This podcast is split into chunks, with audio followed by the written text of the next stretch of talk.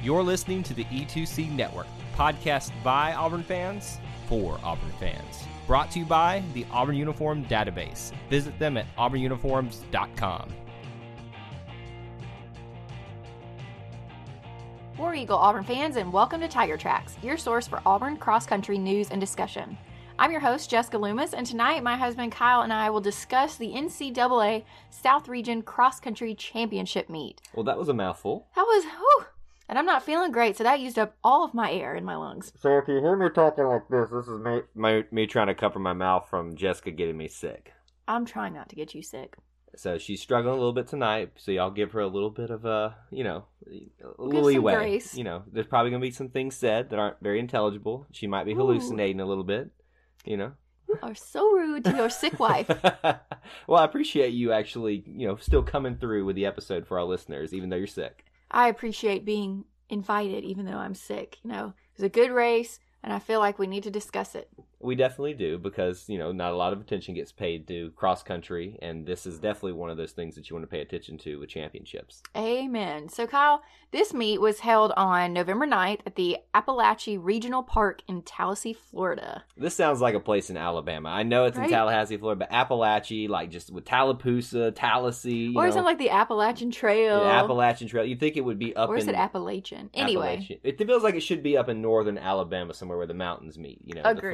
Foothills. So anyway, just an aside there for weird names in the South. that's fair. So, there were a total of 38 women's teams and 33 men's teams that were represented at the South region. Um, and just a reminder that the top two teams automatically qualify for nationals. And then after that, the top four individual runners that are not part of one of the NCAA qualifying teams will also advance. What I find interesting here is it's only the top two teams. Yeah. out of a field of 38 women and 33 men's teams. Like that's I expected out of a regional that maybe the top 5 would go, the top 5 teams. But I guess they I mean there's so many teams that compete in cross country that they've got to whittle it down to something, but that's just that is quite a feat to get out of a pack of 30 something individuals and be one of the top two teams out of there as a team to get out of there. Agreed. It's a very narrow margin to make it into the nationals. and even still when you divide that up amongst individuals across you know so 33 teams what we have probably you know how many runners qualify is it five our top five runners Correct. qualify so just do the math there and think how many people that you have to compete against across 38 teams in a region just to be in the top four individually quite a feat in cross country was very good math. I'm surprised you even thought about that. Good job, Boo. i you know i struggle with the math sometimes but every once in a while i have my moments You had something smart come out of your mouth. oh wow Mm. All right. So why don't you read this quote that David Barnett said about the runners prior to the race? Sure. He says, I think Silas and Joyce are both capable of making it to nationals, Coach David Barnett said. Of course, just like every other sport, you have ha- you have to do it on the day. I think they're definitely mentally and physically at their best right now uh, than any other point in the season, and I'm expecting them to have solid races. So it's a little bit of foreshadowing to what we're about to talk about, but maybe not, you know, one thing happened and another didn't here. But I'm very happy that we do have something to celebrate going forward for co- cross country. Wow, you have just kind of killed the vibe. So I'm just. yeah, I'm let's just remind people at the SEC Championship meet. So just a reminder: Joyce Kimeli finished fifth at the SEC Championship meet, and Silas Kipnitik pit, pit, Kitten and Jick. That finished 13th, which was the best performance by an Auburn freshman since 2011. Yeah. So there, that's why Coach David Barnett was so excited going into the national, the the South region. well, and Neat. that's you know they've been the two front runners the entire season. Yep. There's not been anybody on Auburn's team that's really challenged them for that lead runner for either the men's or the women's squad. So I, you know, I'm not surprised that he was expecting the two of them to be the best chances to go. But it would have been nice to have a surprise. You know, uh, we've got some names that like Mercy Kiprop, who's kind of at least got close to. You know Joyce a little bit, so maybe she might have been considered at some point. But those are probably your best two bets. Well, all right. Well, let's move on to this meet and talk about the South region meet. So for the women, they ran a 6K.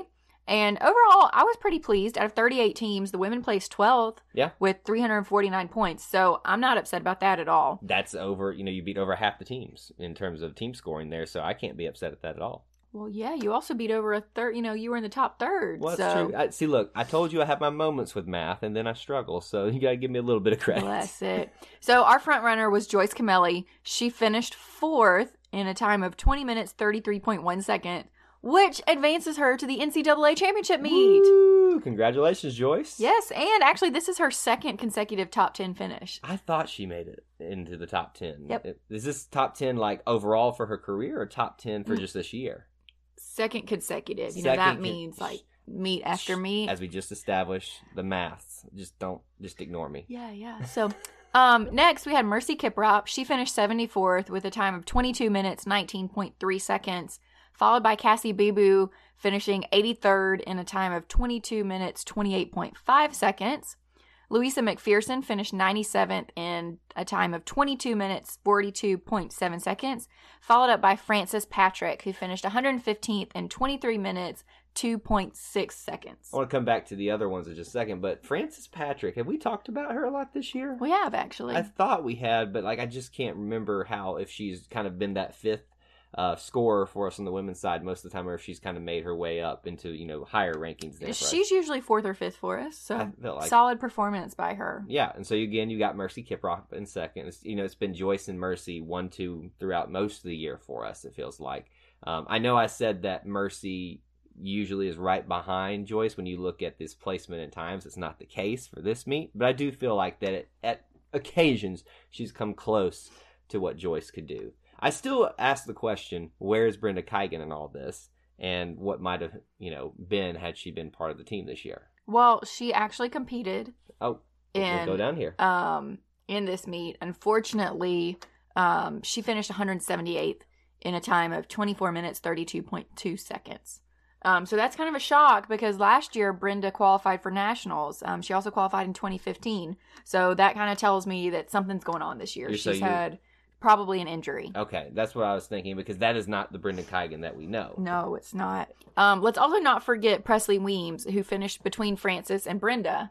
Um, Presley finished 142nd in a time of 23 minutes 34.6 seconds. I was about to ask where is Weems because you know I I was used to hearing her name up in there as well. So, but it's I guess I'm a little disappointed for Brenda because she was so dominant Yeah. for so long that an injury may be plaguing her from getting up there. But it doesn't take anything away from uh, Joyce Kimeli and everyone else that competed here because they deserved the spotlight there and they represented Auburn well. And we'll have one of our ladies going on to nationals. Absolutely. So why don't you go ahead and tell us about the men? All right, so the men competed in a 10K, whereas the women competed in a 6K. Uh, overall, they placed 18th with 408 points. So again, not a bad team placement for Auburn for you know that has not I won't say struggled, but not done as well as we might have thought they had done at some races. So in, on the big stage in the South Regional, getting the 18th placement out of 30 something teams, that's really good. 33 teams. 33 teams. I agree. I think that's a really something to celebrate after this year. it's a really good stepping stone to build off of. And speaking of stepping stones, since we're talking about a very popular freshman, Silas Kipton-Jick was our top runner for the men. He earned the All South Region honors with an 11th place finish in 31 minutes 45.2 seconds. So sadly, you know, the coach's prediction will not come true. Silas will not be going to nationals, uh, but not a bad finish overall for him. Agreed. Very happy for him. So let's move on to the next scoring athletes for us. Tommy McDonough finished 45th overall with 32 minutes 43.4 seconds. Jack Rogers finished 113th, 34 minutes 37.1 seconds. Andy Smith finished 127th in 35 minutes 32.8 seconds.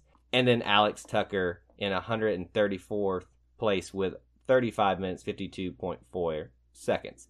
We also had Ryan Lee. He did not score for us on this, correct? Correct. Good job. But he also, we want to give him his recognition too. 146th place with a time of 36.45.6 seconds. So those are your scores and your competitors that have uh, times for Auburn. No surprise with Silas at the top. Tommy McDonough, Jack Rogers, Andy Smith, all names that we've gotten familiar with there.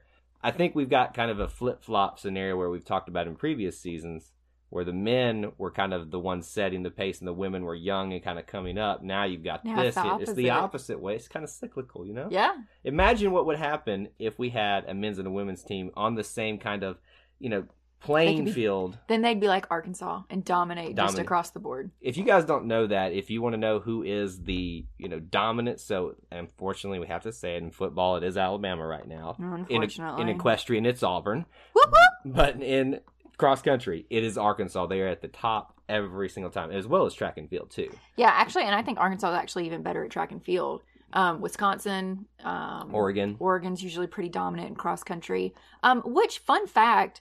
Did you know that you know where in Oregon? Let me see if I can get this story out. Okay. Okay, cross country spikes were created by Bill Bowerman, the Okay. Oregon cross country coach, Right. who Steve Prefontaine ran for. So I just bought a pair of tennis shoes the other day because they were on sale. I don't actually have a tennis shoe preference, but I bought Nikes and a Bill Bowerman quote is inside them. And it kind of reminds me of cross country because obviously he was a cross country coach. So just thought that was kind of a neat little thing. A little small world there, a little tangent to go off on. There we go. Um, so our final cross country meet podcast thingy majig will be next week. So we will return for Joyce Kimeli's performance at the NCAA championships. She competes on November 17th in Madison, Wisconsin. And since we'll only be able to really talk about Joyce's performance, that's you know we're not going to stretch out ten minutes just for her. We'll talk maybe about some of the other results there and kind of talk about who won the national championship for the teams, who had Sure. the best time overall, and maybe take a retrospective look back at the season as a whole. But that will be our final podcast for cross country, not track and field, but for cross country for the season. And then we move on to another. Which you don't like the indoors. You I don't them. like the indoor, but I, to be honest, I do love track and field more than cross country. So that's all we've got. So, Kyle, if anybody wants to talk to you about the national meet, where can they do that? If you want to talk with me about cross country and do math wrong together, you can get me on social media at TigerEye24. And if anybody would like to talk about Bill Bowerman or just cross country in general, you can find me on Twitter at Jessica Loomis RN. So until next time, War Eagle. War Eagle.